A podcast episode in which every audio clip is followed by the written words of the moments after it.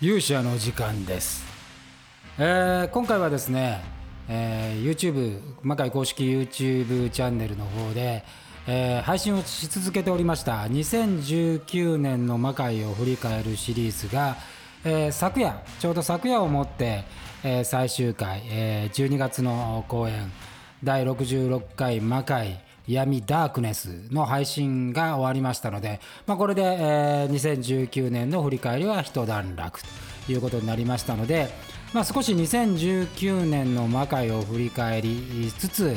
まあ、今後ね、えーまあ、前回ちょっと今後の方針みたいなことを話したんですけども、まあ、あれから数日経ってまだ情報もアップデートされてますし、えーどういうふうに我々が考えて進んでいくのかみたいなことも少しお話しできればなというふうに思っております。えー闇ダークネスは、まあ、2019年は、えースタート1回目のですね、えー食材、えペナンスからスタートして、えそれから2回目が免罪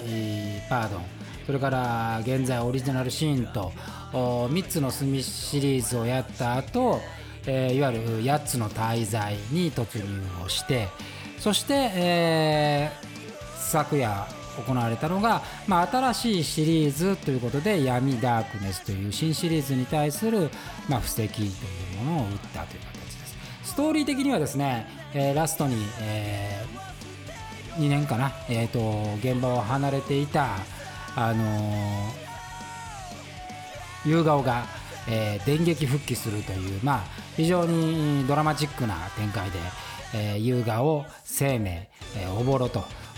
まあ、一種の安倍のファミリーがラストを仕切るという形で、えー終わりました。で片側あ少し葵とサスケの下りがあったりして、えー3月へのあ天国への階段への布石もここで打ったという形です。えー闇ダークネスから紫の炎バー、えー天国への階段というこの3つはあまああ葵の卒業というテーマのもとを組み立てられた3部作になります。えー、夕顔さんは、まあ、その葵と、えーまあ、同じ時期にやっていて、まあ、私との関係でいうとあの魔界が始まるさらに数年前からある2人がある事務所に所属をしていて私がそこの事務所のレッスンをやっていたっていう関係があって、えー葵はまだ中学生、えー夕顔はまだ短大生だったのかな、えー18とか19歳の頃からの,、まあ、あの付き合いなので。まあ、この2人に対しては私も非常に思いやりがある魔界にとっても初期からのメンバーなんで、まあ、あの送り出すっていう意味で言うと、まあ、特別なシリーズにしようということで、えー葵がまあ地上に戻るということをテーマにしながらこの闇ダークネスを基軸に作ったという回になっております。でまああの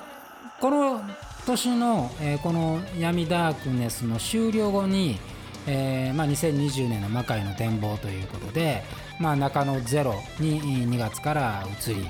えーそして、えー5月から G ロッソという大きなチャレンジということで発表をしたわけでございます。で同時に、えー、と AEW で女子チャンピオンになった鶴姫の、まあ、アメリカのアメリカへの移住というのもこの時をもって、えースタートをするということで魔界にとっては2019年っていろんな区切りの年になったようです。でまた、えー、とその前の201718っていうのは割とイレギュラーに卒業が出たり、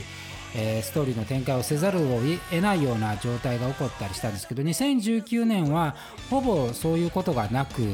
えー、全てのシリーズをある程度計算通りに、えー進めた回かなと。まあそういう意味では鶴姫の回が遺跡っていうのが、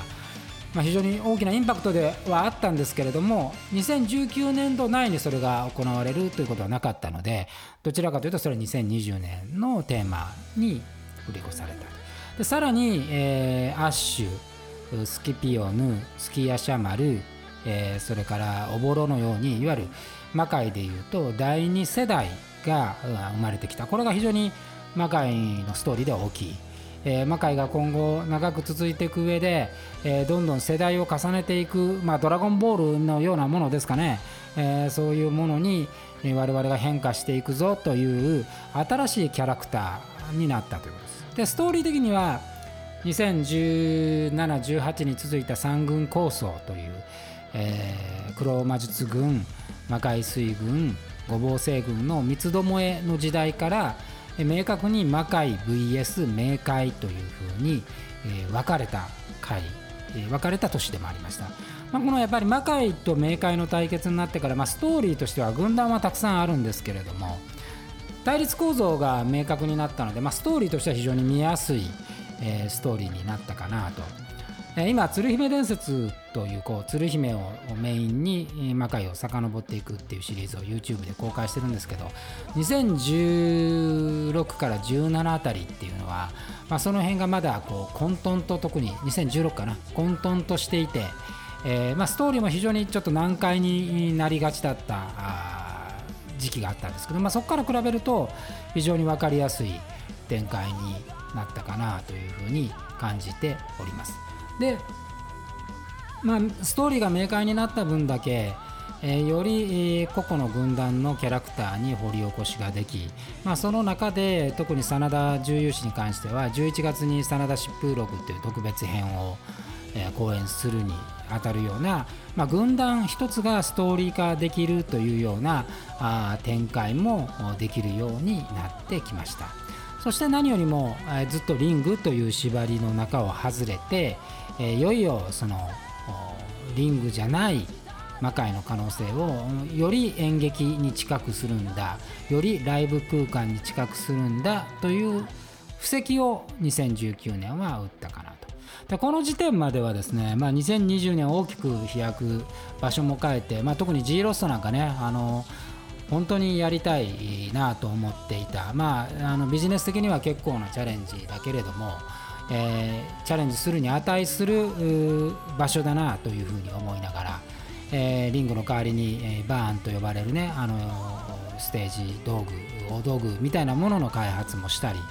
えー、そういうことが特に音楽は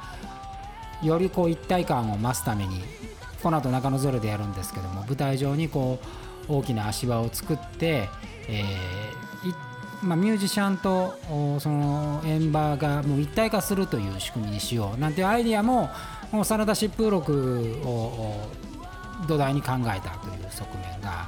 あります。でよりまあ音楽の魅力を伝えようということでこの年はセカンドアルバム。これが真田疾風録のイベントにもつながるんですけどもセカンドアルバムも出して、えー、その前、えーと、功君がやったアルバムはどちらかというとインストを中心だったんですけど完全なボーカルアルバムということで、えー、現音楽班の体制もより強固に固まった1年だと思います。でまあそういう意味ではその魔界の民と呼ばれていた、えー、いわゆるファンの皆さんっていうのも、まあ、2014年の初期からまあ大幅に入れ替わって、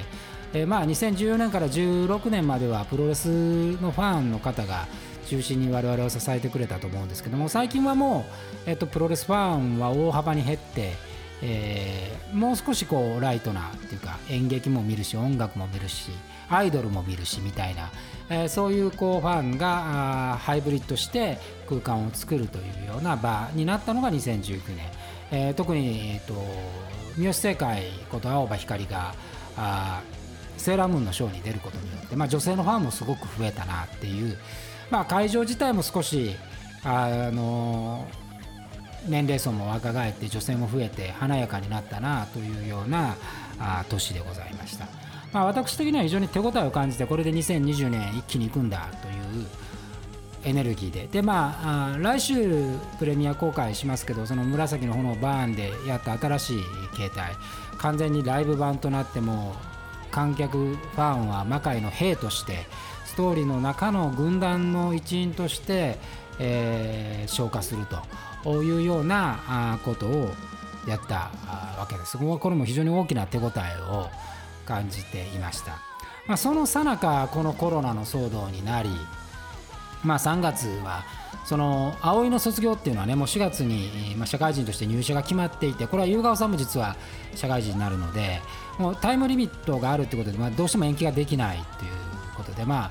あまあ、ビジネス的にはもう完全な大赤字の状態ですけれどもあえて無観客という形で、えやりましたが、まあ、4月は中野ゼロ自体が閉じたということもありますし、まあ、世の中のこう数勢も含めて、えー、今現在に至るまで魔界は、まあ、今までの過去の歴史でないぐらいの休暇を取っているというような状態です。まあ、これは魔界だけではなくてね例えば高校野球だったりサッカーだったりプロ野球だったり、まあ、もちろんプロレスだったり他の演劇もライブもそうですけれどもあの全てのエンターテインメントが、まあ、かつてない自粛をしているということでございます。でまあ、現在、魔界はその緊自粛、ねまあ、あの緊急事態宣言の解除を受けて、まあ、今、準備をスタートしているところですけれども、まあ、こう皆さんにお伝えしておかなければいけないことっていうのは、やっぱりその党の方針というのがあって、えーまあ、我々がそのステップ3が終わらないと、えー、できないというのは以前お話をした通りです。えー、中野ゼロが大体まあ400ですから250ぐらいだと我々的にはちょっとその半分と言われるとなかなかビジネスにはならない、まあ、大きなね、えー、団体だったりあの人気のあるね場所だとその無観客で DVD とか放送料とかでその制作費を賄うっていうことは可能なんでしょうけれども、まあ、我々のサイズだと、えー、なかなかそのそういうもので、えー埋め立てするわけにもいかないので、まあ、逆にそこで焦ってやることでよりこうビジネス的にはその魔界の寿命を縮めてしまうという、え問題があります。まあ、そこでまあオーディオドラマのような新しい形態も模索しつつ、えやっていくんですが、まあ、現在、まあ、早ければそのステップ3を超えて、えいわゆる完全緩和になるのは8月ぐらいじゃないかなというふうに思うんですけども、まあ、こればっかりはちょっとまだ見通しが立たない。すで、えー、にいくつかの、まあ、アイドルだったりバンドはあんま動いてないのかな？ライブハウスだから、えー、アイドルのグループだったり、まあ、あプロレスだったり、まあ、そういうところが、まあ、あの夏以降の興行を次次々と発表していくような段階が来週ぐらいになるんじゃないかなと思うんですけど我々は前もお話をしたけしましたが、まあ、本編の魔界っていうのはもうスタッフだけで50名超えているので、えー、なかなかその中途半端なお客さん半分でいいですよみたいな状態ではできないっていうのがああります。なので、えー、完全緩和をしてから、まあ、スケジュールを組み立ててそこから1ヶ月後っていうことになりますので、まあ、本編の完全復活っていうのは、まあ、そこそこまだ時間まだ道のり長いような状況かと思われます。でまあ、イレギュラーにその中野ゼロの再開だったり、まあ、それからのレギュレーションの次第によっては、えー、完全版ではない形、魔界しあの真田疾風録みたいな形でやる可能性もありますけども、あのまあ、これも、まあ、やりますとまでは言えないっていう感じですかね、まあ、すでにまあその8月のスケジュールを組ん一応皆さんのスケジュールを洗ったりすると、まあ、ちょっと不確定要素がいくつか実は発生しておりまして、えー、ちょっと頭ひねらないとこれはなかなか難しいなという環境でございます。なのでまああのー、この緩和そのもの、えーと、緊急事態宣言解除そのものが魔界の、えー、すぐの復活にはならないということだけちょっと皆さんに、えー、お伝えをしておかなければいけないというふうに思っております。でまあ、そんな、まあね、暗い話ばっかりしててもあるんですが、まあ、臨機応変にやれることをあの逆に、え知恵を絞りながら、えー、出てきた条件によって、えー、大胆な企画は立てられるかなというふうに思っております。でオーディオドラマの音の世界っていうのもなかなかこうそれがねすなわちすぐにその代替になるかっていうほどのものではないんですがまあ、今回やってる新作ね相当やっぱ進化をマザーから進化をしてますのでこれぜひ聞いてほしいとであとあの冊子をマザーで作ったんですこの冊子結構いい感じなんでこの冊子っていうものもちょっとこう掘り起こしていこうかなというふうに思っております。えー、なのでちょっとまああこういう事態でいろいろあるんですが、まあ、安直な形の復活ではなくてちゃんと魔界が新しいステップになるようなあ組み立てにしていきたいなと思うので、えー、ぜひ皆さん応援をよろしくお願いいたします。えー、真面目な話ねあの本当にこれ多分どこも同じなんですけど、まあ、第2波の危険もあるし、えー、じゃあバッと解禁したからって言ってすぐ人の不安がね解消されるわけじゃないですから、えー、皆さんが安心してじゃあもう一回何も考えずに見に行こうっていう風な以前の2019年この12月闇ダークネスをやっていた頃のようなマインドに戻るには、まあ、それ相応の時間がまだ必要かなというふうに思っております。えー、まあなるだけねなる限り早い収束を願いながら、えー、常に知恵を絞って。でまたそのちょうど公式の YouTube もあのもう2019年全部流しちゃったんでちょっと新しい取り組みを考えてみようかなというふうに思っております、えー、これはまだあの考え中ですんでまたここの場でも発表できればなというふうに思っております。それでは、えーと、勇者の時間でございました。また皆さんお会いしましょう。さようなら。